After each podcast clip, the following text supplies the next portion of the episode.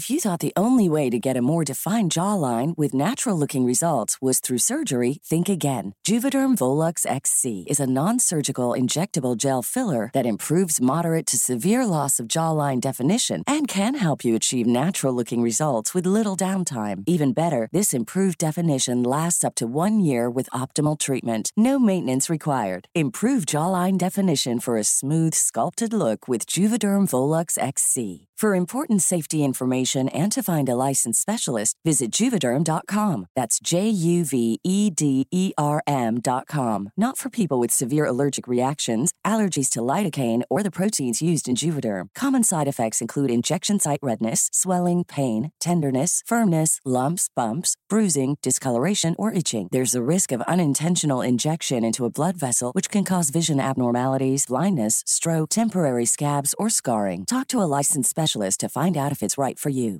Hey, I'm Ryan Reynolds. At Mint Mobile, we like to do the opposite of what Big Wireless does. They charge you a lot, we charge you a little. So naturally, when they announced they'd be raising their prices due to inflation, we decided to deflate our prices due to not hating you.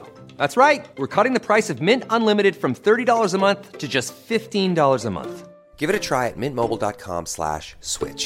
forty-five dollars up front for three months plus taxes and fees. Promo rate for new customers for limited time. Unlimited more than forty gigabytes per month slows. Full terms at mint mobile dot com.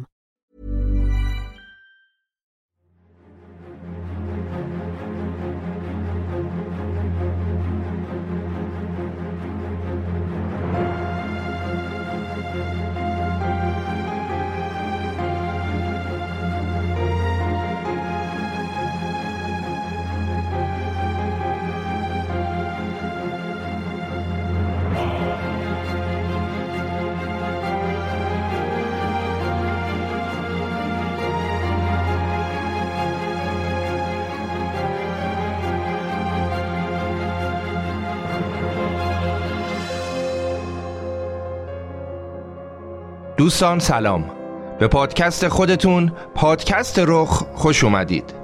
من امیر سودبخش هستم و تو هر قسمت از پادکست رخ داستان زندگی آدم‌های تأثیرگذار در تاریخ رو براتون روایت میکنم.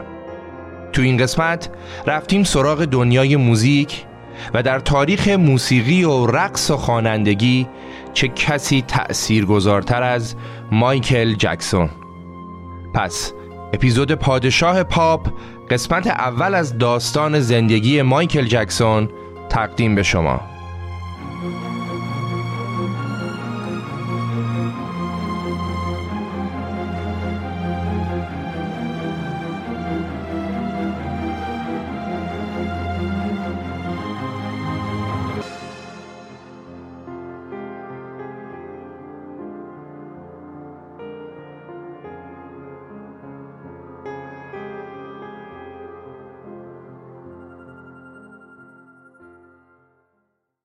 مایکل جکسون کیه که این اسم رو نشناسه؟ میگن در زمان اوج محبوبیتش معروفترین انسان روی کره زمین بوده، حتی معروفتر از تمام رئیس جمهورهای دنیا.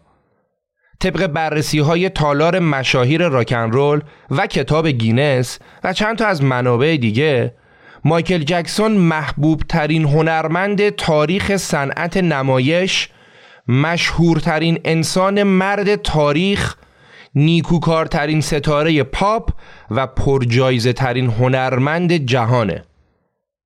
من حساب کردم که اگه بخوام تمام جوایز مهم دوران زندگیشو براتون بگم، باید یه اپیزود کامل بسازم و توش از اول تا آخر فقط جوایزی که مایکل گرفته رو نام ببرم. همین. حالا برای اینکه بدونیم این هنرمند چقدر خاص و افسانه‌ای بوده، کافیه بدونیم که مایکل جکسون سی و نه بار اسمش تو کتاب رکوردهای گینس ثبت شده، بیشتر از هر هنرمند دیگه تو کل تاریخ. سی و نه بار به عناوین مختلف که ما به چند تاش تو اپیزود اشاره میکنیم. خب همه ما میدونیم که زندگی مایکل پر از حاشیه بوده و شاید بشه گفت حاشیه زندگیش از متنش بیشتر بوده، ولی کدومشون راسته، کدومشون دروغ، کدومشون حقیقت داره، کدومشون یکم حقیقت داره. داستان زندگیش چی بوده؟ از کجا شروع شده؟ چطور به اوج محبوبیت رسیده؟ و چه بلایی سرش اومده؟ برای اینکه پاسخ این سوالات رو بدونید، قرار اینجا در پادکست رخ همراه با شما زندگی مایکل رو در دو قسمت به طور کامل مرور کنیم و به همه این سوالها و خیلی از سوالات دیگه‌ای که تو ذهنتونه پاسخ بدیم. تو قسمت اول به بیست و پنج سال اول زندگی مایکل میپردازیم و تو قسمت دومم به بیست و پنج سال دوم زندگیش. یه چیزم بگم، اینی که من دارم روایت این داستان رو میکنم هم خوبی داره و هم بدی. بدیش اینه که خب من هیچ شناخت قبلی نسبت به مایکل نداشتم و اطلاعاتم در حد همون شایعاتی بود که همه میشنون و خب این موضوع کار رو برای من خیلی سخت کرده بود و مجبور بودم بیشتر از اپیزودهای دیگه منابع و مستندهای مختلف رو بخونم و ببینم. خوبیش هم اینه که چون من هیچ تعصب و علاقه بیش از اندازه‌ای به مایکل نداشتم و خب سبک موسیقی که گوش میکنم هم متفاوته، پس میتونم با دید باز و به دور از جانبداری و البته بر اساس تحقیقات گسترده‌ای که تو تیم رخ کردیم خروجی کار رو تقدیم شما کنم، مخصوصاً برای بررسی صحت و سقم شایعات زندگیش. خب بیشتر از این منتظرتون نمیذارم و با یه فاصله کوتاه میریم سراغ اپیزود پادشاه پاپ، قسمت اول از داستان زندگی مایکل جکسون. اغلب آدما معتقدند که هیچ هدیه‌ای زیباتر از گل نیست، هدیه‌ای که ارزش معنوی خیلی زیادی داره. حامی این قسمت گل گیفته، فروشگاه آنلاین گل و گیاه که بعد پنج سال کار بالاترین سطح رضایت مشتریان رو داره و میتونید تو گوگل ریویو و صفحه اینستاگرامشون کامنت ها و نظرات رو ببینید. یکی از بهترین امکانات گل گیفت اینه که هم امکان پرداخت دلاری داره و هم ریالی. پس اگه شما خارج از کشوری میتونی به راحتی و با چند کلیک عزیزانت رو اینور دنیا خوشحال کنی و برعکسش هم همینطور. شما میتونید با ارسال یه دسته گل دوستانی که خارج از کشور دارید رو خوشحال کنید. تازه عکس و متن دلخواهتون هم میتونید رو کارت پستال چاپ کنید و مهرموم شده به دستشون برسونید. برای ارسال داخل ایران و مخصوصا تهران هم ادعا میکنن که زیر چهار ساعت همه نوع باکس گل و گیاهی رو با ضمانت صد درصد تازگی ارسال میکنن و اگه از کیفیت راضی نباشید یا عکس گل شبیه خودش نباشه هم برای شما رایگان تعویض میکنن و خب چی از این بهتر. اینم اضافه کنم که چون تمام گل و گیاها رو از گلخونه خودشون تامین میکنن، برای همین همیشه بالاترین کیفیت رو با حداقل قیمت ازشون میشه انتظار داشت. حامی این قسمت گل گیفت. برای شروع داستان باید بریم به سال هزار و نهصد و پنجاه و هشت، شهر کوچیک و صنعتی گری نزدیک شیکاگو آمریکا، جایی که مایکل توی خانواده پرجمعیت به دنیا اومد. کاترین مادر مایکل یه زن مذهبی، مهربون و عاشق موسیقی بود که چند تا ساز هم میزد و گاهی اوقات هم میخوند. بچه هم کاترین رو خیلی دوست داشتن. کاترین همسر دوم جوزف جکسون بود. جوزف پدر مایکل یه بار ازدواج کرده بود، بعد یه سال از همسرش جدا شده بود و با کاترین آشنا شده بود. از زمانی که اونا با هم ازدواج کردن تا شانزده سال بعد از ازدواجشون، کاترین ده تا بچه به دنیا آورد که مایکل بچه هشتمی بود. البته یکی از بچه‌ها بعد از به دنیا آمدن مرد و خانواده جکسون ها با پدر و مادرشون شدن یازده نفر. سه تا دختر، شش تا پسر و پدر و مادرشون. یازده نفر توی خونه کوچیک کارگری دو خوابه. کاترین مادر بچه ها با وجود این همه بچه میرفت فروشگاه نیمه وقت صندوقداری هم میکرد که بتونه یه گوشه از هزینه ها رو اونم تأمین کنه. جوزف هم برای اینکه بتونه شکم این تیم فوتبال رو سیر کنه مجبور بود دو شیفت کار کنه.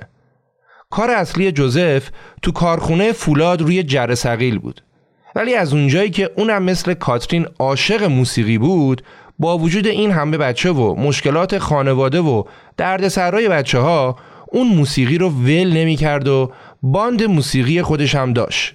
جوزف با برادرش یه گروه کوچیک موسیقی داشتن و با هم می رفتن تو کلوب ها و دانشگاه ها برنامه اجرا می کردن و اینطوری یه چندرغاز پول در می آوردن. جوزف مجبور بود تو همون خونه کوچیکشون تمرین کنه و ساز بزنه و برای همینم بچه ها مدام پدرشون رو در حال گیتار زدن میدیدن و دورش میشستن تمرین کردنش رو نگاه میکردن. البته بچه ها فقط اجازه داشتن نگاه کنن و دست زدن به گیتار پدر به شدت قدغن بود. ولی برادرای بزرگتر مایکل وقتی که پدر خونه نبود به قول خودشون یواشکی گیتارشو قرض میگرفتن. اون زمان مایکل هنوز پنج سالش هم نشده بود و چون به برادراش قول میداد که به کسی چیزی نمیگه، اونا هم اجازه میدادن که اونم بیاد تو اتاق و گیتار زدن برادرای بزرگترشو ببینه. یه روز کاترین مادر بچه‌ها سرزده اومد خونه و مچ پسرا رو گرفت. بچه‌ها نگران بودن که مامانشون ماجرا رو به جوزف بگه. ولی کاترین گفت که اگه مراقب گیتار باشید که خراب نشه اشکالی نداره، ازش استفاده کنید، منم به باباتون نمیگم. البته که همه ته دلشون میدونستن که آخر سر یه روز گندش در میاد و پدرشون میفهمه، ولی انقدر از این کارشون لذت میبردن که ریسکش هم به جون خریده بودن. بالاخره یه روزی که مثل همیشه بچه‌ها در نبود جوزف گیتارش رو یواشکی قرض گرفته بودن، یکی از تارهای گیتار پاره شد. پسرها از ترس داشتن سکته می‌کردن. شب که جوزف اومد خونه مثل همیشه رفت سراغ گیتارش و دید که بله، سیم گیتار پاره شده. همچی که برگشت به پسرها نگاه کرد دید که برادر بزرگی داره از ترس گریه می‌کنه و فهمید که کار کار خود پدر سوختشه. جوزف گیتار به دست رفت بالا سر پسرش و چند ثانیه با عصبانیت بهش نگاه کرد. بعد هم خیلی خشک و جدی بهش گفت بزن ببینم چند مرده حلاجی. برادر مایکل که هنگ کرده بود و نمیدونست باباش داره جدی میگه یا نه، با قیافه متعجب و با ترس و لرز گیتار رو از پدرش گرفت و همون چیزایی که تو این مدت تمرین کرده بود رو با گیتاری که یکی از سیماش هم پاره شده بود زد.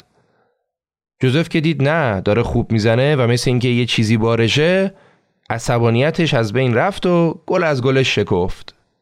و این داستانی که شنیدید داستان آغاز تشکیل گروه موسیقی جوزف با پسراش بود، گروه برادران جکسون. یه سال بعد وقتی که مایکل شش سالش شده بود به پیشنهاد مادرش به گروه موسیقی برادران جکسون اضافه شد و نقش خواننده پس زمینه یا همون خواننده دوم گروه رو گرفت. البته صدای مایکل تو اون زمان خیلی بچگونه بود و حتی معنی خیلی از کلمات آهنگایی که میخوندم نمیدونست.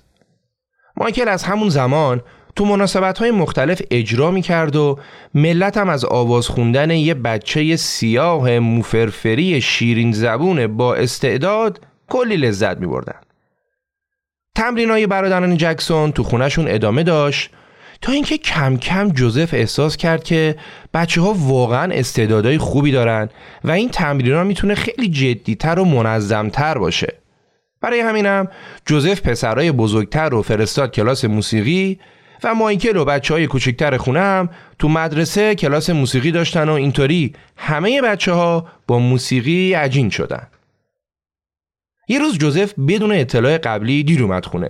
معمولا این اتفاق نمی‌افتاد و جوزف بلافاصله بعد از کارش میومد خونه که به بچه‌ها تمرین بده.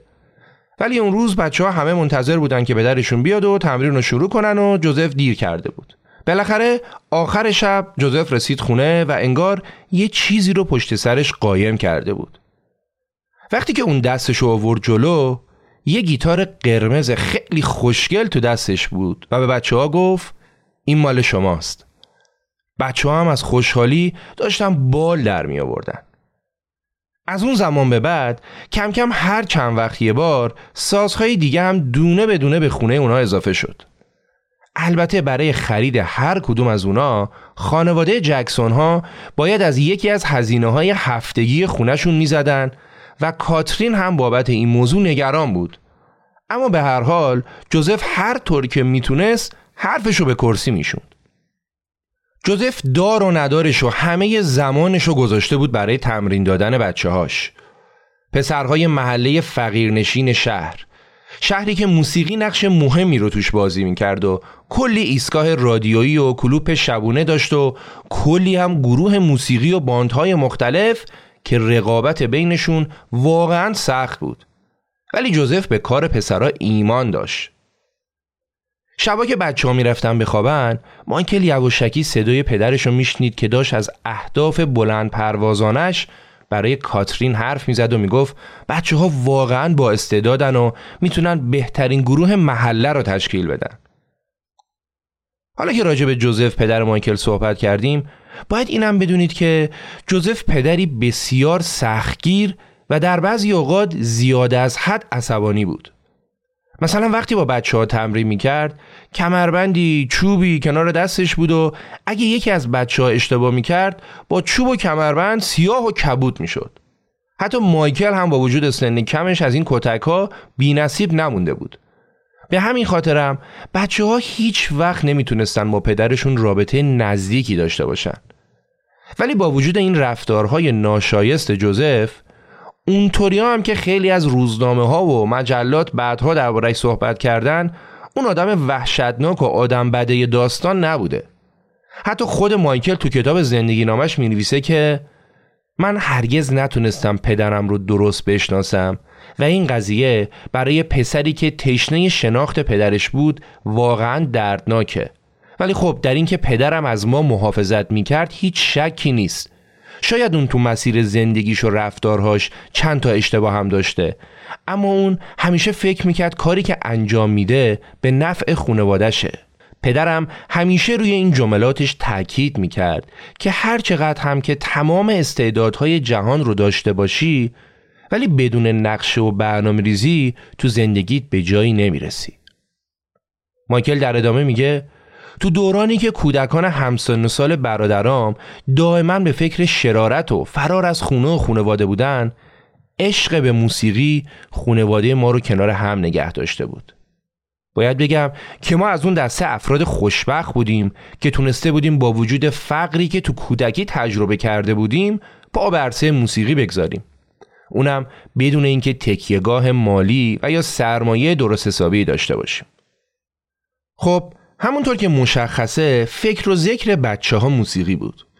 هم خودشون گروه موسیقیشون رو دوست داشتن، همین که از ترس کتک پدرم که شده تمریناشون رو خیلی جدی میگرفتن و خوب انجامش میدادن و با تمام این اوصاف درسشون هم میخوندن. مایکل معلمای مدرسه‌ش رو خیلی دوست داشت، اونقدری که گاهی اوقات این تیکه طلاها و زیورالات مادرش رو برمی‌داشت و به عنوان هدیه میداد به معلماش، تا اینکه مامانش فهمید و جلوی سخاوتش از کیسه خلیفه رو گرفت. برگردیم به گروه موسیقی برادران جکسون. مایکل تو هشت سالگی شد خواننده اصلی گروه و تو همین زمان برادران جکسون نام گروه رو به جکسون پنج تغییر دادن. جکسون پنج همونطور که از اسمش مشخصه، پنج تا از برادرهای جکسون بودن و بعد از کلی تمرین و اجراهای کوچیک اونا آماده بودن که تو مسابقات استعدادیابی شرکت کنن. البته شرکت در مسابقات از همون آغاز تشکیل گروه شروع شده بود و اونا تو چند تا مسابقات محلی هم مقام آورده بودن، ولی حالا دیگه وقتش بود که برن به مسابقات ایالتی. مطابق انتظارات اونا تو مسابقات ایالتی هم اول شدن و یه جام بزرگی رو با خودشون آوردن خونه. تو راه که داشتن برمیگشتن، جوزف جام بزرگ رو گذاشته بود کنار دستش و با لذت بهش نگاه میکرد و به بچه‌هاش میگفت که شما با این اجراهای فوق‌العاده‌تون باید هم جام بگیرید، اصلا باید همه جام‌ها رو بگیرید. وقتی پسرها با جامی که گرفته بودن به محله فقیرنشینشون رسیدن، همسایه‌های محل از اونا مثل قهرماناشون استقبال کردن و دیگه گروهشون تو محل خیلی معروف شده بود. مقصد بعدی اجراهای جکسون پنج شیکاگو بود. شیکاگو مهد موسیقی تمام اون نواحی بود و بهترین و معروفترین کارهای موسیقی اونجا انجام می شد. اون زمان دیگه جوزف فقط یه شیفت کار می کرد و تمام وقت آزادشو گذاشته بود برای مدیریت گروه. کاترین مادر بچه ها خیلی نگران بود که بچه ها تو این سن کم آیا اصلا آمادگی این رو دارن که بخوان این همه تمرین کنن و مسابقه بدن؟ تازه بچه ها هر شب تو یکی از کلوب های شهر گری اجرا داشتن و آخر هفته هم تو شیکاگو اجرا می کردن. البته خب مجبور بودن که اجرا داشته باشن، چون سفرهاشون برای شرکت در مسابقات زیادی که شرکت می کردن هزینه داشت و این اجراها حداقل میتونست هزینه سفرشون رو تأمین کنه. بعد چند ماه که گذشت، یه روز جوزف با یه نوار کاست جدید اومد پیش بچه‌ها. تو نوار آهنگ‌هایی بود که یکی از دوستای آهنگساز جوزف نوشته بود و قرار بود که بچه‌ها اونو اجرا کنن. طبیعتاً بچه‌ها خیلی ذوق زده شدن که قرار آهنگ خودشونو ضبط کنن. چون تا اینجای کار اونا فقط آهنگ‌های خواننده‌های دیگر رو اجرا می‌کردن و این اولین کار اختصاصیشون بود. جکسون فایو برای ضبط کارشون رفتن به استودیویی به نام استیلتان. اونجا برای بچه‌ها خیلی جذاب و مهیج بود. مایکل نه ساله وقتی هدفون فلزی بزرگ استودیو رو برداشت که بذاره رو گوشش، هدفون براش انقدی بزرگ بود که از گردنش افتاد پایین. ولی هر جوری که بود، در نهایت اونا اولین آهنگ خودشون رو ضبط کردن. آهنگی به نام بیگ بای با صدای مایکل نه ساله که شد اولین اثر رسمی گروه جکسون فایو. این آهنگ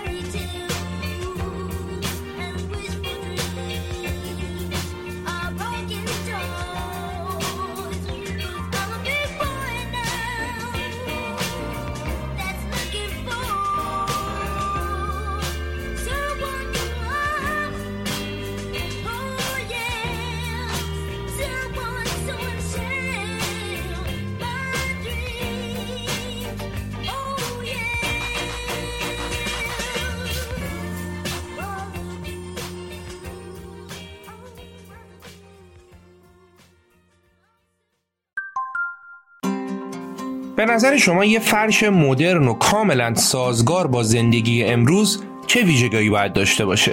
میخوام یه فرشی رو بهتون معرفی کنم که یه فرش عادی نیست. فرش مدما اولین فرش دولایه‌ایه که لایه رویش جدا میشه و توی ماشین لباسشویی شسته میشه. یه محصول مدرن و فوق‌العاده با کیفیت که با هر چند بار شستشو هیچ تغییری توی کیفیتش اتفاق نمیفته. فرش مدما از نظر زیبایی و دوام تمام خواسته هایی که از یه فرش عادی دارید رو کاملا برآورده میکنه. علاوه بر این، مدما روی تمام سطوح ضد لغزشه و صدها طرح و نقش تو سایزهای مختلف هم داره. مدما یه تست هفت روزه رایگان هم داره که به شما این فرصت رو میده که فرش رو توی خونه خودتون تست کنید، حتی بشورید و اگه به هر دلیلی دوستش نداشتید رایگان برش گردونید.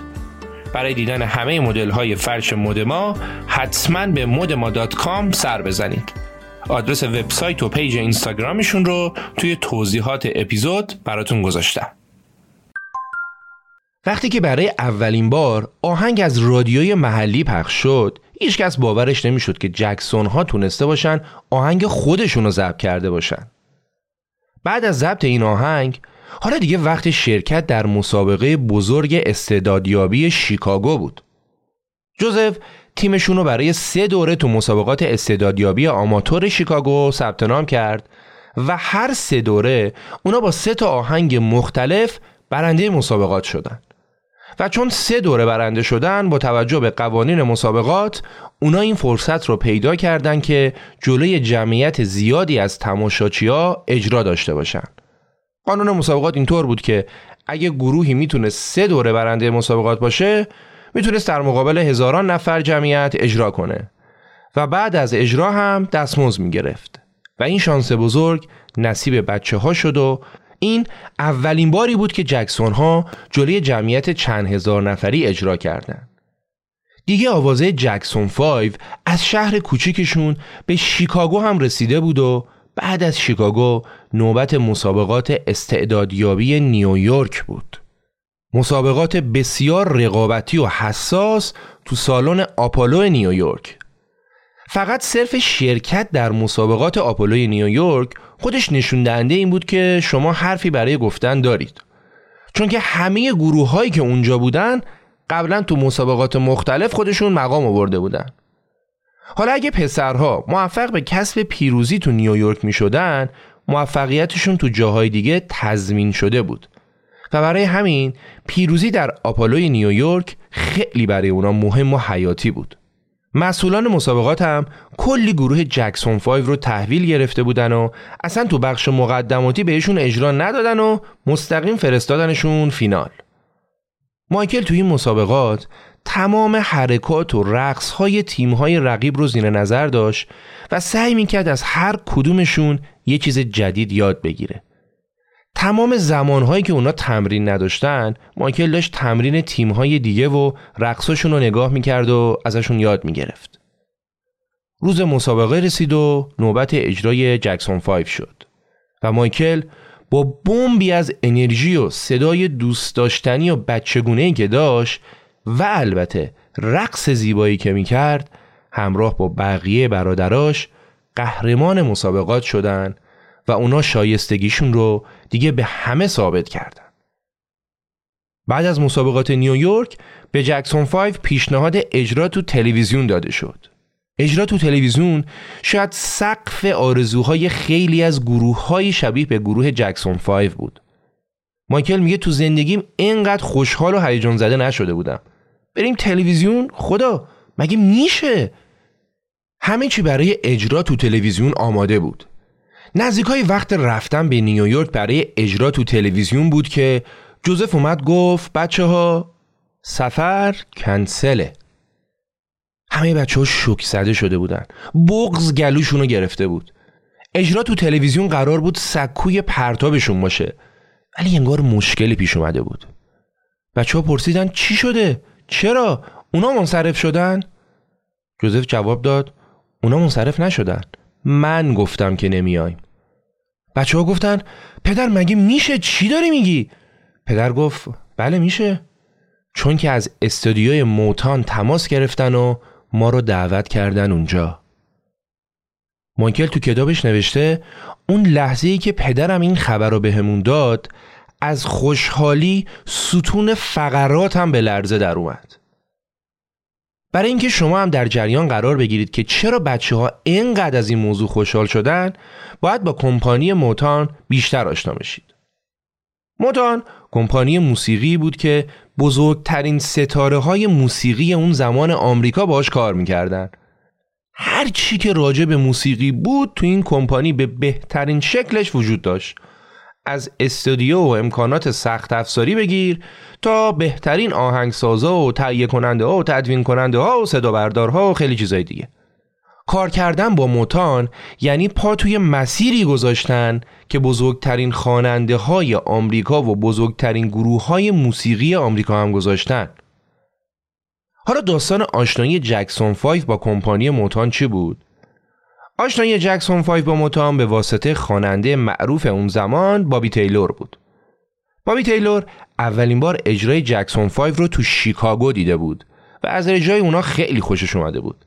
بعدن که جکسون فایو تو سالن آپولو نیویورک اجرا کردن و اول شدن و جوزف بعدش به بچه‌ها گفت که قراره برن به موتان، بابی تیلور و جوزف پسرا رو میبرن به دفتر موتان تا جکسون فایو اونجا تست بدن. یعنی بازم به همین راحتی نبوده که همون موقع موتان باشون بشینه قرارداد ببنده، نه. موتان فقط حاضر شده بود اونا بیان تست بدن. ولی جوزف برای اینکه این شانس رو از دست نده، قید اجرای بچه‌ها تو تلویزیون رو زده بود و به همراه بچه‌ها راهی شهر دیترویت دفتر شرکت موتان شده بود. اونجا مایکل و بقیه پسرا باید جلوی چند تا داور اجرا می‌کردن. یعنی نه خبری از تشویق بود، نه دست زدن و انرژی دادن. بچه‌ها رفتن رو سن و اجرا کردن و اومدن پایین. بعدم گفتن شما برید بیرون، گروه بعدی بیاد تست بده. همین. بچه‌ها پیش خودشون گفتن ما تلویزیون نرفتیم و اومدیم اینجا، حالا اینطوری؟ ولی اونا خبر نداشتن که رئیس موتان، یعنی آقای بری گوردی، عاشق اجرای اونا شده و راضی شده که با اونا کار کنه. این آقای بری گوردی یکم قبلتر با یه خواننده کم سن و سال کار کرده بود و برای اینکه اون خواننده به سن قانونی نرسیده بود، کلی براش حاشیه و داستان درست کرده بودن. برای همین هم اون اصلاً راضی به کار کردن با بچه‌ها نبود. ولی وقتی که اجرای اونا رو دید، عاشق گروهشون شد و بعد از اینکه به جوزف اعلام کرد که موتان با اونا قرارداد می‌بنده، اومد بچه‌ها رو دور هم جمع کرد و بهشون گفت که من شما رو اونقدری معروف میکنم که هیچ کسی تو دنیا از شما معروفتر نباشه. من کاری میکنم که اسمتون تو تاریخ ثبت بشه. و اینجوری شد که جکسون فایو تو ماه مارس سال هزار و نهصد و شصت و نه با موتان قرارداد بست. یعنی وقتی که تازه مایکل یازده سالش شده بود. بابی تیلور هم اولین تهیه کننده آهنگای گروه شد. البته همونطور که مایکل تو کتابش میگه یه تیم مسئول ترانه‌نویسی و تهیه آهنگای این گروه بودن، نه یه فرد. جکسون فایو دیگه هیچ کدوم از آهنگای قبلیشون رو نمیتونستن تو موتان اجرا کنن، چون آهنگایی که اونا اجرا میکردن برای خواننده‌های دیگه بود و به دلیل حق پخش خب مسلماً موتان نمیتونست از اون آهنگا استفاده کنه. موتان گروه خودش و آهنگسازای خودش رو داشت و پسرهای جکسون فایو هم باید دیگه یاد میگرفتن که به جای اینکه آهنگ‌های خواننده‌های دیگه رو بخونن، آهنگ‌های خودشون رو بخونن. خوب دقت کردید ده یازده سال اول زندگی مایکل چطور گذشت دیگه؟ اون از چهار پنج سالگی رقص و آواز رو شروع کرد. شش سالش که شد به عنوان خواننده پس زمینه رفت تو گروه موسیقی برادراش. فقط هشت سالش که بود شد خواننده اصلی گروه. از هشت سالگی تا ده سالگی همراه با گروه جکسون فایو کلی اجرا داشتن و به دفعات تو جاهای اجرا می‌کردن که قرار بود بعد از اونا استریپتیز ها بیان رو صحنه و مایکل تو اون سن صحنه هایی رو که اصلاً مناسب بچه ها نبود رو از نزدیک میدید. یازده سالش هم که شد دیگه به عنوان یه خواننده حرفه‌ای با موتان قرارداد بست. یعنی کل زندگی مایکل تا اینجا شده موسیقی و کار و خبری از دنیای فانتزی که بچه ها برای خودشون دارن نیست. مایکل خیلی زود بزرگ شده بود و حالا دیگه تو شهر خودشون و البته تو شیکاگو معروف شده، اونم در حالی که فقط یازده سالشه. بعد از قرارداد موتان با جکسون فایو، برادرها برای اینکه کاملا زیر نظر کمپانی باشن رفتن به کالیفرنیا و شهر بیورلی هیلز. بیورلی هیلز یکی از گرون قیمت ترین شهرهای آمریکاست که خیلی از مشهورترین بازیگران سینمای هالیوود و خواننده ها و هنرمنده ها اونجا زندگی میکنن. تو بیورلی هیلز بچه ها تو خونه بری گوردی رئیس موتان و دایانا راس اقامت داشتن. خانم دایانا راس از اینجا وارد داستان ما میشه. دایانا راس یه خواننده بسیار معروفی بود که اونم با موتان کار میکرد و اون زمان هم تو اوج محبوبیتش بود. دایانا چهارده سالی از مایکل بزرگتر بود. یعنی موقعی که مایکل یازده ساله رفته بود به بیورلی هیلز، دایانا بیست و پنج سالش بود. یه دختر خواننده خوشگل معروف که از اونجایی که از گروه جکسون فایو خیلی خوشش اومده بود، حاضر شد که بچه‌ها رو پیش خودش یه مدت کوتاهی نگه داره. خونه دایانا راس و خونه بری گوردی نزدیک هم بود و بچه‌ها بین این دوتا خونه تو رفت آمد بودن. و البته چون اونجا هنرمنده و خواننده های دیگه هم زندگی میکردن و کار میکردن، بچه ها میتونستن از نزدیک هنرمندایی رو ببینن که تا قبل از این فقط اونا رو تو قاب تلویزیون دیده بودن. یکیش هم همین خانم دایانا راس بود. مایکل در خصوص دایانا و زندگی تو بیورلی هیلز میگه دایانا فوق‌العاده بود. اون هم خواهر بود، هم مادر و هم دوست. اون یه سال و نیم از ما مراقبت کرد. دایانا که زن بسیار معروفی بود از زندگی شخصیش میگذشت و زمانشو برای ما میگذرون. از همون زمان من شیفتش شدم. درسته که ما فقط از شیکاگو به کالیفرنیا اومدیم، اما انگار از یک کشور به کشور دیگه ای سفر کرده بودیم. ما عاشق کالیفرنیا شده بودیم. یکی از ویژگی های بیورلی هیلز این بود که ما با ستارگان موسیقی از نزدیک دیدار میکردیم. موقعی که من تونستم اسموکی رابینسون رو که خیلی دوستش داشتم و از نزدیک ببینم و بهش دست بدم، خوب یادمه که چنان هیجان زده بودم که انگار با یه پادشاه دارم دست میدم. بله دیگه پسرهای جکسون فایو زندگیشون رو گذاشته بودن پای کارشون. اونقدری که دیگه نمیتونستن ادامه تحصیل بدن و یه معلم خصوصی میومد و تو خونه بهشون درس میداد. اونا دیگه اونقدی معروف شده بودن که خبرنگارا دورشون جمع می شدن و مردم عادی برای امضا گرفتن براشون صف می کشیدن. موتان برای اونا کلاس‌های رفتاری و قواعد زبان هم برگزار می‌کرد. اونا لیستی از سوالاتی که خبرنگارا ممکن بود از بچه‌ها بپرسن و آماده کرده بودن و به پسرها یاد می‌دادن که دونه دونه سوال‌ها رو چطوری باید جواب بدن. حتی مدل مو، مدل آرایش و لباسی که بچه‌ها می‌پوشیدن هم به انتخاب موتان بود. خیلی زود ضبط آهنگ تو موتان شروع شد. موتان هم بهترین های موسیقی رو در اختیار داشت و هم اندازه کافی قدرت رسانه‌ای برای معرفی کردن آثارش رو داشت. اولین آهنگ جکسون پنج تو موتان سال هزار و نهصد و شصت و نه وقتی که مایکل یازده سالش بود به بازار اومد و تو همون شش هفته اول حدود دو میلیون نسخه ازش فروش رفت و تو جدول موسیقی آمریکا رتبه اول رو گرفت و جکسون پنج رفت به صدر موسیقی آمریکا. تک آهنگ بعدی اونا که ای بی سی نام داشت چهار ماه بعد منتشر شد و اونم تو دو هفته اول دو میلیون فروخت و اونم در جدول موسیقی آمریکا اول شد. تک آهنگ سومشون هم باز تو دنیا بهترین شد و به مدت پنج هفته رتبه اول جدول موسیقی آمریکا رو تصرف کرد. قبل از اون هیچ آهنگی نتونسته بود اینقدر طولانی در صدر جدول باقی بمونه و البته همین اتفاق برای تک آهنگ چهارمشون هم افتاد. پس چی شد؟ هر چهار تک آهنگ اول گروه جکسون پنج در جدول موسیقی آمریکا اول شده بود و این رکورد رو هیچ گروه و خواننده دیگه‌ای نتونسته بود بزنه و این یکی از سی و نه رکورد گینس مایکله. حالا تصور کنید مایکلی که فقط یازده دوازده سالشه خواننده این گروهه. یه بچه موفرفری سیاه شیرین و البته قد کوتاه. مایکل انقدی قدش کوتاه بود که مسئولان سالن برای اجراهاش یه جعبه میوه زیر پاش میذاشتن که مایکل بره بالای اونو اینطوری حداقل قدش به میکروفون برسه.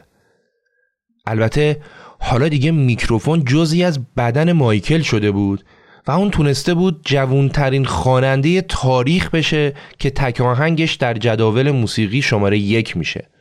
اونم نه یک آهنگ، چهار تک آهنگ پشت سر هم. بریم با هم یکی از این چهار آهنگ به نام ای بی سی رو با صدای مایکل یازده ساله گوش کنیم.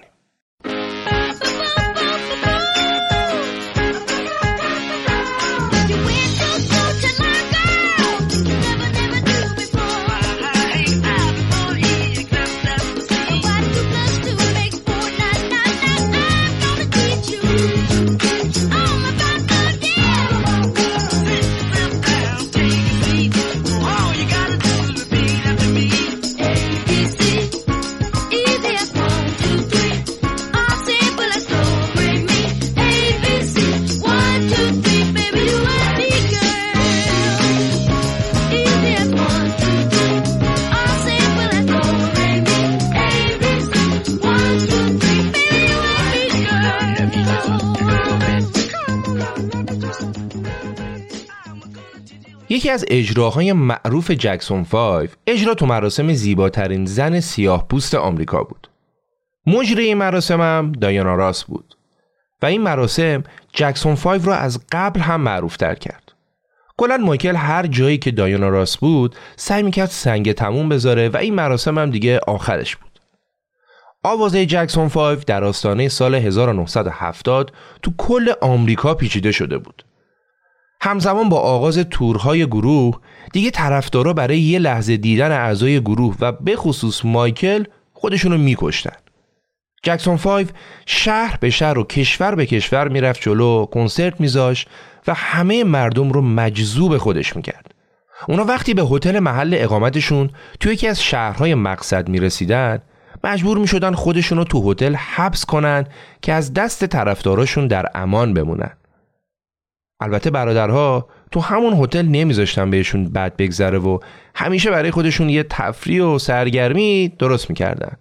بالش به هم پرتاب میکردن، بازی میکردن، میزدن تو سر کله هم دیگه و البته برادرای بزرگتر هم تو هتل یواشکی با طرفدارا و دوست دختراشون ارتباطات آنچنانی هم داشتن. مایکل میگه روبرو شدن با دخترانی که دیوانه وار با هیجان به طرف ما میومدن واقعا یکی از ترسناکترین تجربه های زندگیم بوده. کافی بود ما برای کاری، خریدی، چیزی بریم بیرون. مثل مور و ملخ میریختن و همه چیز به هم میریخت. اونا موهامون رو میگرفتن، میکشیدن، چنگمون میزدن، انقدری که بعضی وقتا ما از شدت درد فریاد میزدیم. بعد هم میگه ترسناکترین طرفدارامون هم تو انگلیس بودن. موقعی که هواپیماشون میخواست تو انگلیس بشینه، تو فرودگاه بالای ده هزار نفر فرودگاه رو تسخیر کرده بودن. هواپیما نتونست بشینه. پسرها واقعا ترسیده بودن و خواهش میکردن که تو رو خدا برگردیم، ولی هواپیما سوخت کافی نداشت و باید حتما میشست. اون شب اونا خیلی شانس آوردن که تونستن زنده به هتل برسن. تو اون بازه زمانی، یعنی سالهای شصت و نه و هفتاد، جکسون پنج چهار تا آلبوم به بازار داد. اونا مثل ماشین خودکار آلبوم میدادن بیرون. موتان میساخت و اونا اجرا میکردن. اونم بدون اینکه اجازه داشته باشن هیچ دخل و تصرفی تو آهنگا داشته باشن. حتی متن خیلی از آهنگا اصلا به سن خواننده نمیخورد. تو اون دوران ایده های مایکل برای تنظیم و متن آهنگا جدی گرفته نمیشد و موتان کاری رو انجام میداد که خودش فکر میکرد درسته. حتی بابی تیلور هم که اونا رو به موتان معرفی کرده بود دیگه در کنار پسرها نبود و از تیم کنار گذاشته شده بود. دلیلش هم این بود که به نظر بری گردی آهنگ هایی که بابی تهیه میکرد واسه جکسون پنج قدیمی بودن و بری گردی میخواست بچه ها آهنگ هایی با سبک جدید بخونن. مایکل هم که نه کنترلی روی آهنگاش داشت و نه کنترلی روی زندگیش. اون باید دقیقاً کاری رو میکرد و چیزی رو میخوند که موتان بهش میگفت و این موضوع اونو خیلی اذیت میکرد. ولی خب شاید بدون موتان جکسون پنج و مایکل نمیتونستن به این سرعت به قله موسیقی دنیا برسن و البته در کنارش هم روز به روز ثروتمندتر بشن. بری گردی همه جوره از جکسون پنج استفاده میکرد و این موضوع اون زمان برای جکسون پنج و کمپانی موتان وین وین بود. هم جکسون پنج داشت هر روز محبوب تر می شد و هم موتان داشت سودشو می برد. موتان حتی انیمیشن جکسون پنج هم درست کرده بود که هر شنبه از تلویزیون پخش می شد. یکی از تماشاچی های اصلیش هم خود مایکل بود که همیشه علاقه زیادی به کارتون و فیلم داشت. با ورود مایکل به چهارده سالگی ظاهرش به شدت تغییر کرد. از این بلوغای یوهویی پسرها که دیدید صدا و سیما و قد و هیکلشون یوهو تغییر میکنه، مایکل هم همین اتفاق براش افتاد. قدش بلند شد، صداش عوض شد، صورتش تغییر کرد. طرفدارایی که چند وقتی اونو ندیده بودن انتظار داشتن هنوزم با یه بچه کوچولو با مزه ملاقات کنن، ولی مایکل دیگه اون بچه سابق نبود. این دوران برای مایکل دوران خیلی سختی بود. هر چه قدم که سنش بیشتر میشد وضعیت پوستش هم بدتر میشد. مایکل میگه یه روز پا شدم خودمو تو آینه نگاه کردم، دیدم از هر منفذ پوستیم یه جوش چرکی زده بیرون و هر چه قدم که من نسبت به این قضیه حساس‌تر میشدم اوضاع پوستم خرابتر میشد و همین باعث شد که حسابی خجالتی و گوشه‌گیر بشم و از ترس جوشهام حتی جرئت نکنم با هوادارام روبرو بشم.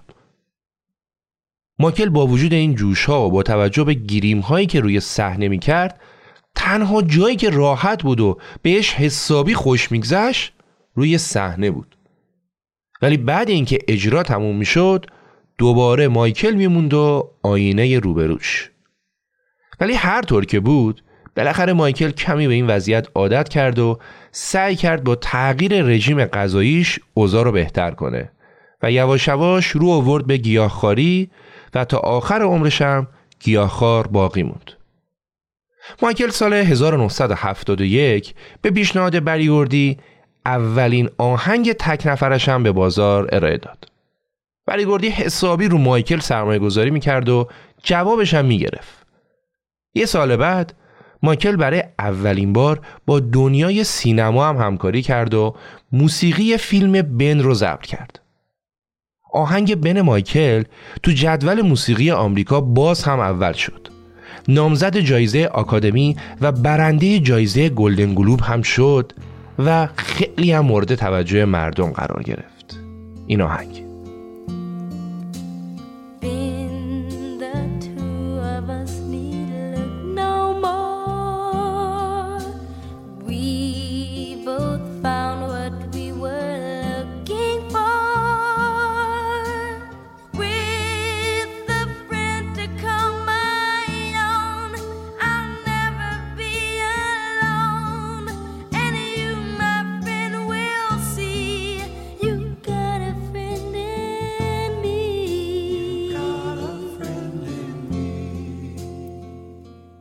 سبک موسیقی آمریکایی دیگه اون زمان اندازه همبرگر و شلوار جین تو بین مردم محبوب شده بود.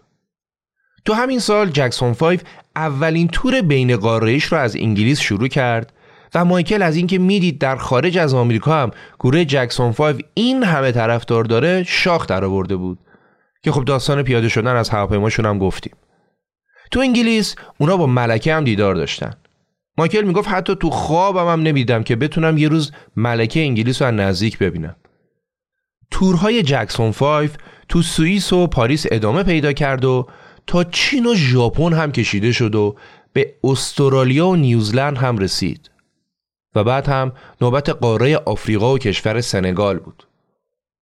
جکسون فایو در ادامه کاراش آهنگ دنسینگ ماشین رو به بازار داد که این آهنگ تمام دیسکوها رو به تسخیر خودش درآورد و یکی دیگه از کارهای پرطرفدار اونا شد. چیزی که تو این آهنگ متمایز بود این بود که مایکل تو اجرای این آهنگ چند تا حرکت رقص خیابونی رو هم که بهش رقص آدم آهنی میگفتن هم به اجراش اضافه کرده بود. اجرای رقص آدم آهنی توسط مایکل همان و وایرال شدن این نوع رقص همان. از فردای روز اجرا تمام نوجوانای آمریکا تو خیابونا داشتن شبیه آدم آهنی میرقصیدن.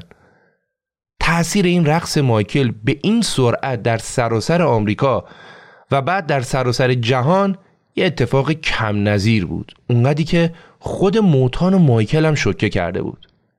این رقص آدم آهنی رو اونایی که دهه پنجاهی هستن یا مثل من دهه شصتی هستن بهتر یادشونه. یه زمانی تو هر دوره همی و مهمونی یه نفر بود که بلد باشه اینطوری برقصه. یه نفری که معمولاً هم از این کاپشنای چرم داشت و پشت موهاش هم بلند بود. تو مدارس هم زنگ تفریحا بچه‌ها خوراکشون تمرین رقصای مایکل بود.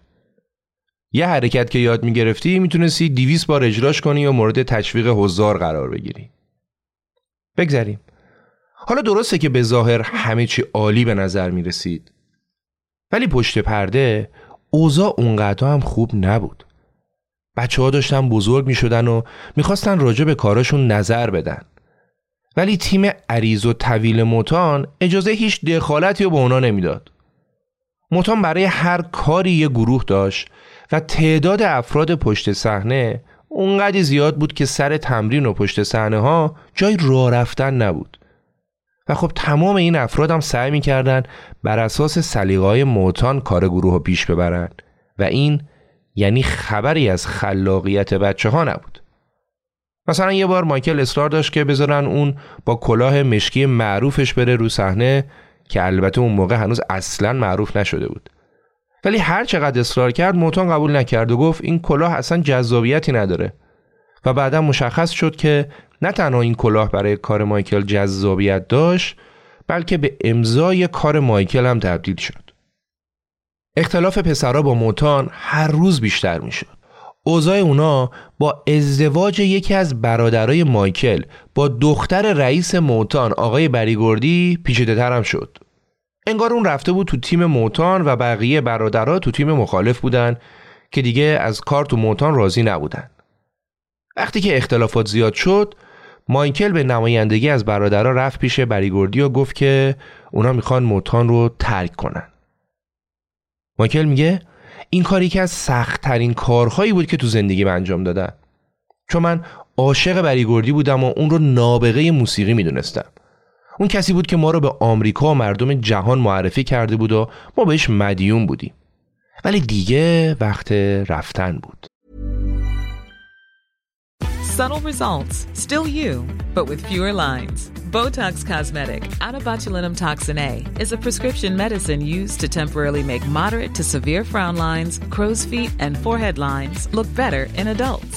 Effects of Botox Cosmetic may spread hours to weeks after injection, causing serious symptoms. Alert your doctor right away as difficulty swallowing, speaking, breathing, eye problems, or muscle weakness may be a sign of a life-threatening condition. Patients with these conditions before injection are at highest risk. Don't receive Botox Cosmetic if you have a skin infection. Side effects may include allergic reactions, injection site pain, headache, eyebrow and eyelid drooping, and eyelid swelling. Allergic reactions can include rash, welts, asthma symptoms, and dizziness. Tell your doctor about medical history, muscle or nerve conditions including A L S or Lou Gehrig's disease, myasthenia myasthenia gravis, or Lambert-Eaton syndrome and medications, including botulinum toxins, as these may increase the risk of serious side effects. For full safety information, visit Botox Cosmetic dot com or call eight seven seven, three five one, zero three zero zero. See for yourself at Botox Cosmetic dot com. Hey, I'm Ryan Reynolds. At Mint Mobile, we like to do the opposite of what Big Wireless does. They charge you a lot, we charge you a little. So naturally, when they announced they'd be raising their prices due to inflation, we decided to deflate our prices due to not hating you. That's right. We're cutting the price of Mint Unlimited from thirty dollars a month to just fifteen dollars a month. Give it a try at mint mobile dot com slash switch. forty-five dollars up front for three months plus taxes and fees. Promo rate for new customers for limited time. Unlimited more than forty gigabytes per month slows. Full terms at mint mobile dot com. در صورت مایکل و برادراش از موتان جدا شدن و کارشون رو با کمپانی اپیک شروع کردن. اپیک قدرت و سرمایه موتان رو نداشت و نمیتونست مثل موتان برای گروه تبلیغات کنه. ولی در عوض بهشون پول خیلی بیشتری میداد و مهمتر این که به اونا اجازه میداد که دستشون برای آهنگسازی و اعمال نظر کلی باز باشه. ولی این وسط دو تا مشکلم بود. اول اینکه یکی از برادرای مایکل، همونی که با دختر بری گوردی ازدواج کرده بود، از موتان جدا نشد و جکسون فایو بدون اون به فعالیتش ادامه داد. ولی خب اونا انقدر خواهر برادر داشتن که بتونن راحت جاشو پر بکنن.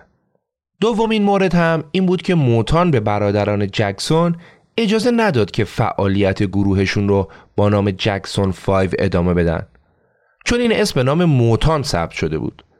برای همینم اسم گروه از اون به بعد شد گروه جکسون ها. وقتی که مایکل از موتان جدا شد، هنوز یه قرارداد نیمه تمام دیگه هم باهاشون داشت.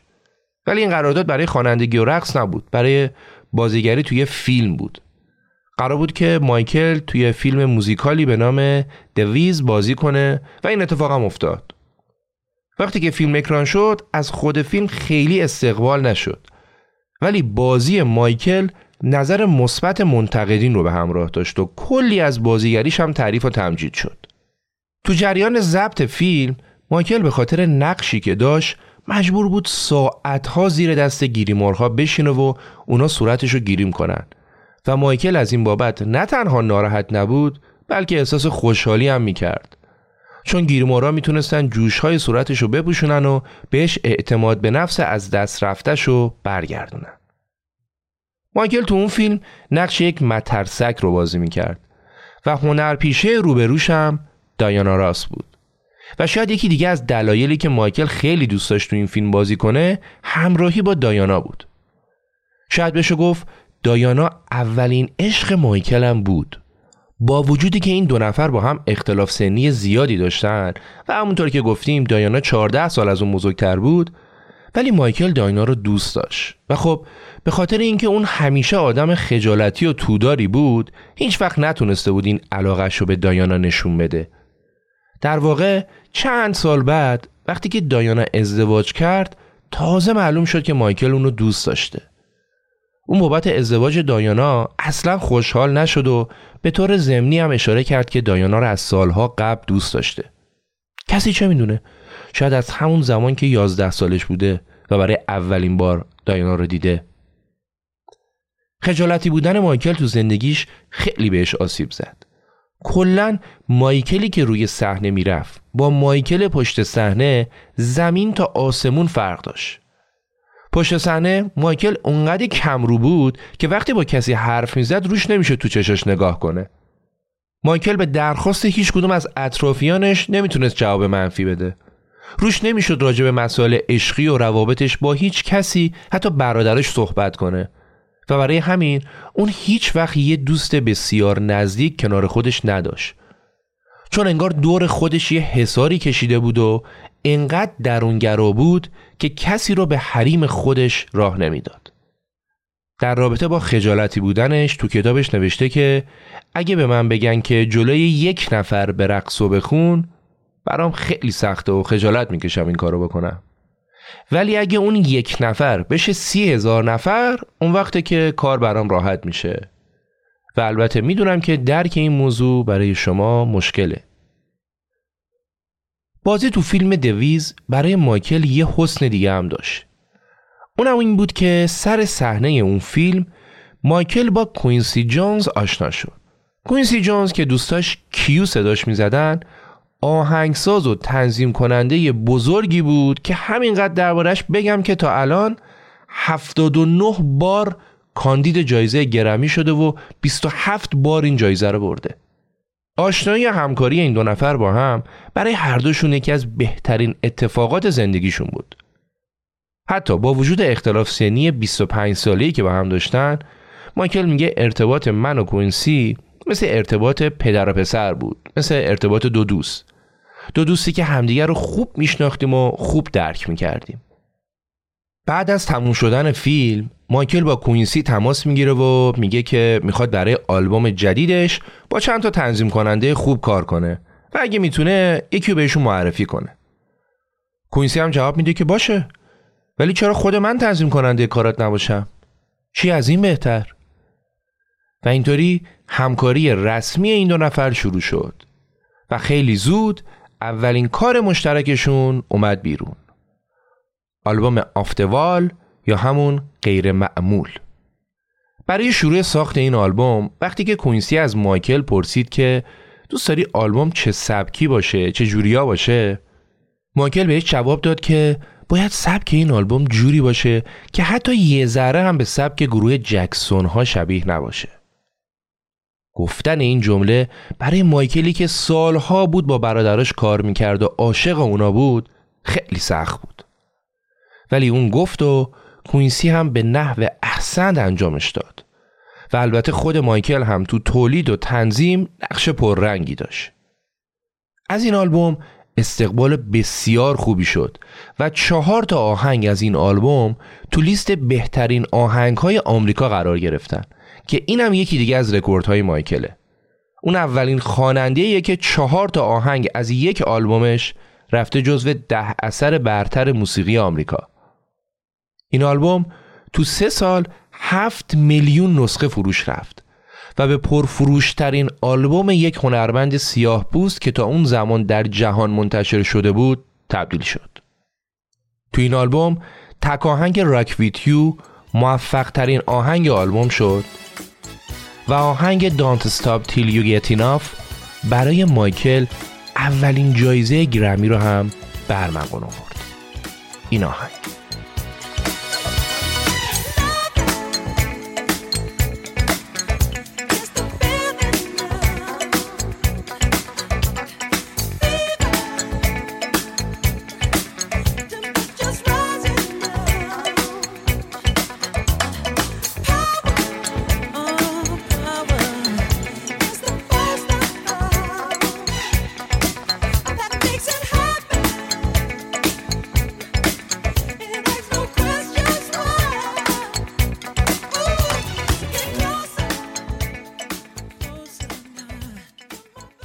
زمان انتشار آلبوم غیر معمول مایکل بیست و یک سالش بود و با اینکه اون خودش تنهایی هم کار میکرد و آلبوم میداد، ولی همچنان اولویت اصلیش کار با گروه جکسون ها بود.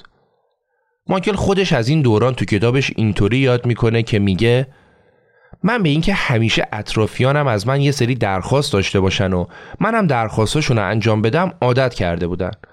اونا نیاز به حمایت داشتن و منم ازشون حمایت میکردم. ولی تو بیست و یک سالگی حس کردم دیگه کسی نیاز به حمایت من نداره و من باید هوای خودم رو بیشتر از قبل داشته باشم.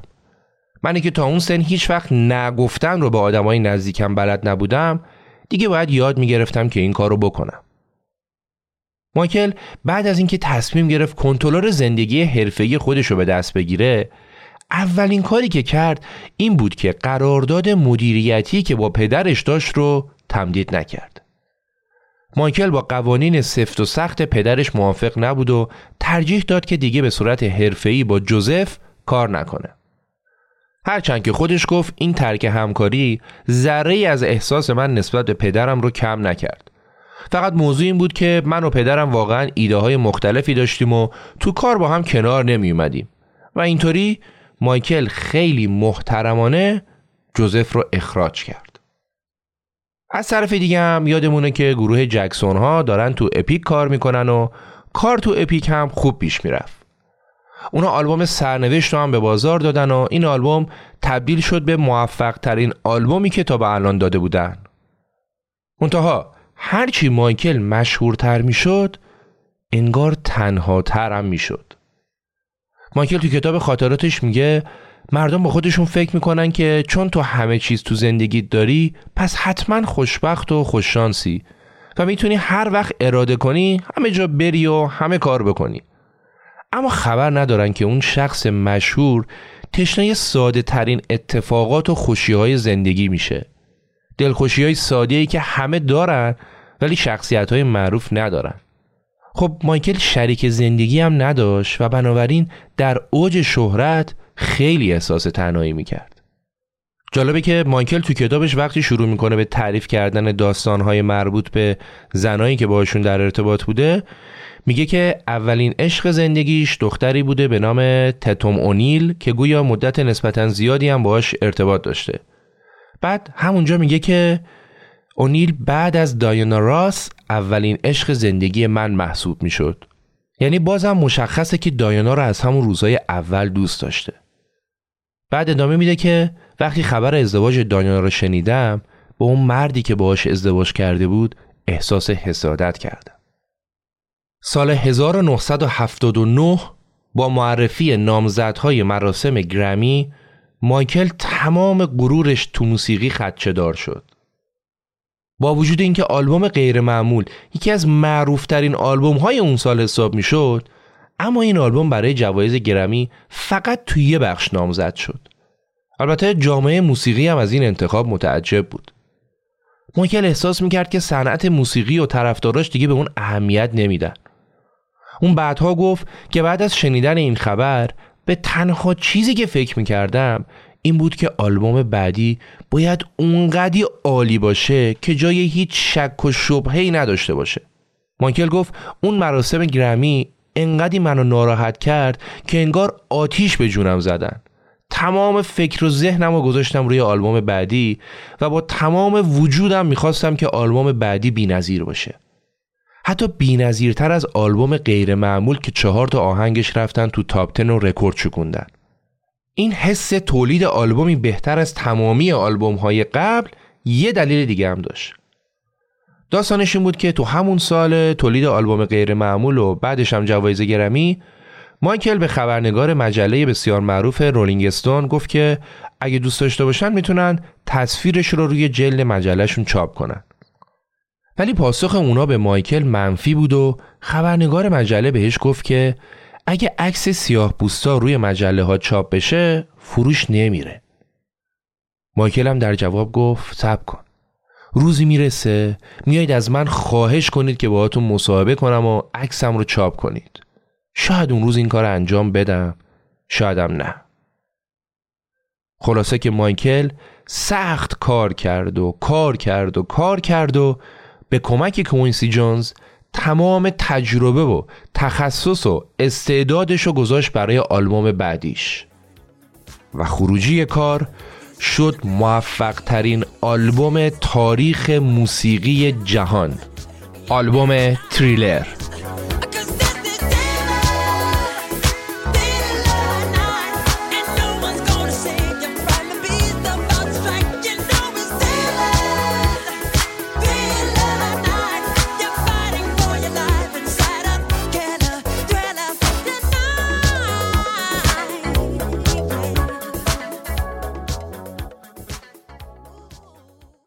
وقتی که آلبوم تریلر آماده شد مایکل نمیخواست اونو منتشرش کنه. دلیلش هم این بود که احساس میکرد کوینسی جونز اندازه کافی به کار مشترکشون اطمینان نداره. مایکل میگفت من مطمئنم که این آلبوم میترکونه، ولی کوینسی میگفت من فکر میکنم بین دو تا پنج میلیون فروش بره و دیگه اونقدر هم که تو فکر میکنی ازش استقبال نشه. مایکل با ناراحتی گفت کیو اگه اینطوریه اصلا منتشرش نکنیم. ولی در آخر آلبوم منتشر شد و فقط در سال اول بیست و پنج میلیون نسخه ازش فروش رفت و تا به امروز هم بیش از صد و ده میلیون نسخه ازش فروش رفته و این آلبوم با اختلاف پرفروشترین آلبوم تاریخ موسیقی جهانه و اسمش تو گینس ثبت شده. شاید واسهتون جالب باشه که بدونید پرفروشترین آلبوم بعدی تو لیست پرفروشترین ها چهل و نه میلیون نسخه ازش فروش رفته.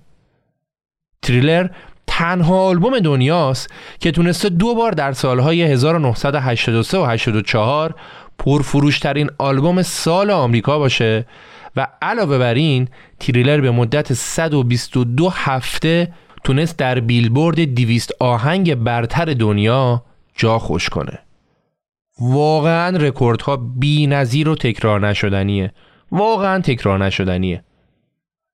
سال هشتاد و چهار مایکل نامزد دریافت دوازده جایزه گرمی برای این آلبوم شد و هشت تاشم برد و رکورد بیشترین تعداد جایزه گرمی در یک سال رو به دست آورد. رکوردی که تا امروز هم پابرجاست. مایکل با انتشار تریلر کل صنعت موسیقی آمریکا و جهان رو که اون زمان در حال افول بود و زنده کرد. نیویورک تایمز نوشت مایکل پدیده موسیقی دنیاست و در دنیای موسیقی پاپ مایکل جکسون یه طرف و بقیه دنیا یه طرف. ویدیو مربوط به آهنگ تریلر تا یه سال بعد از انتشار آلبوم منتشر نشد، ولی وقتی منتشر شد شبکه ام تی وی تو هر یک ساعت دو بار ویدیو چهارده دقیقه اون رو نمایش میداد. همون ویدیویی که توش نشون میده مرده ها از قبر بالا میشن، با مایکل میرقصن و مایکل هم زامبی میشه. این موزیک ویدیو تو کتابخونه کنگره ملی آمریکا اسمش به عنوان معروف ترین موزیک ویدیوی تاریخ ثبت شده. هزینه ساخت اولیه این موزیک ویدیو نیم میلیون دلار بود که در زمان ساخت به یک میلیون دلار هم رسید و ماو تفاوتش رو مایکل شخصاً پرداخت کرد، چون میخواست این ویدیو هیچی کم نداشته باشه و خب در زمان ساختش پرهزینه ترین ویدیو تاریخ موسیقی بود. البته که فقط کت قرمزی که مایکل تو ویدیو مربوط به این آهنگ پوشیده بود سال دو هزار و یازده توی حراجی به قیمت یک میلیون و هشتصد هزار دلار فروخته شد. آلبوم تریلر یه ویدیو کلیپ دیگه معروف هم برای آهنگ بیتیت داره. همون ویدیویی که توش نشون میده دوتا گروه جوون خلافکار میخوان با هم دعوا کنن. جالبه که تمام بازیگرای اون کلیپ واقعا از خلافکارای پایین شهر بودن که مایکل برای این کلیپ ازشون بازی گرفته بود. جوونایی که شاید آرزوشون دیدن مایکل از نزدیک بود، ولی حالا اومده بودن داشتن باهاش میرقصیدن و باهاش فیلم بازی میکردن. حالا دیگه مایکل بیست و پنج سالشه و محبوب ترین هنرمند دنیاست. پولش هم از پارو بالا میره و البته در آستانه ترک گروه جکسون ها و قطع همکاری با برادرانشه. مایکل تو همین سن کم تمام قله های موسیقی و هنر را فتح کرده و داره پا در نیمه دوم زندگیش میذاره. بیست و پنج سال دوم زندگی مایکل که پر از حاشیه است. از اتهامات مربوط به کودک آزاری گرفته تا عملهای زیباییش تا حتی ماجرای مرگ مشکوکش و خیلی چیزهای دیگه که داستان همه اینا رو قراره تو اپیزود دوم بشنوید. تو این اپیزود ظهور پادشاه پاپ از تولد تا اوجش رو شنیدید و تو اپیزود بعدی قرار ماجراهای حاشیه‌ای زندگیش رو بشنوید. اپیزود رو با آهنگ بسیار معروف بیتیت از آلبوم تریلر مایکل جکسون به پایان میبریم. به امید دیدار. امیر سودبخش، دیماه هزار و چهارصد.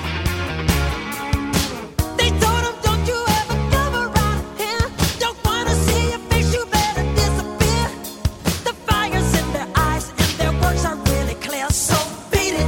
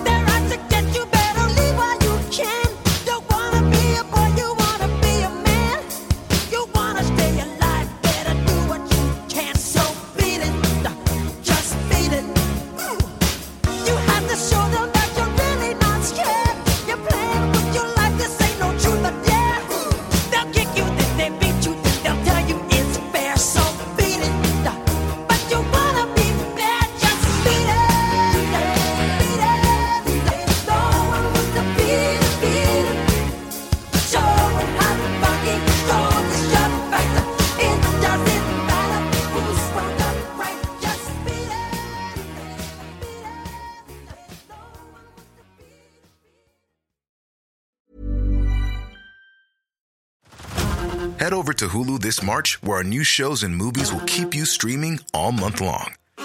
Catch the award-winning movie, Poor Things, starring Emma Stone, Mark Ruffalo, and Willem Dafoe. Check out the new documentary, Freaknik, The Wildest Party Never Told, about the iconic Atlanta street party. And don't miss F X's Shogun, a reimagining of the epic tale starring Anna Sawai. So, what are you waiting for? Go stream something new on Hulu. Selling a little or a lot? Shopify helps you do your thing however you cha-ching. Shopify is the global commerce platform that helps you sell at every stage of your business. From the launch your online shop stage to the first real-life store stage, all the way to the did we just hit a million orders stage. Shopify is there to help you grow. Shopify helps you turn browsers into buyers with the internet's best converting checkout. thirty-six percent better on average compared to other leading commerce platforms. Because businesses that grow, grow with Shopify. Get a one dollar per month trial period at shopify dot com slash work. Shopify dot com slash work.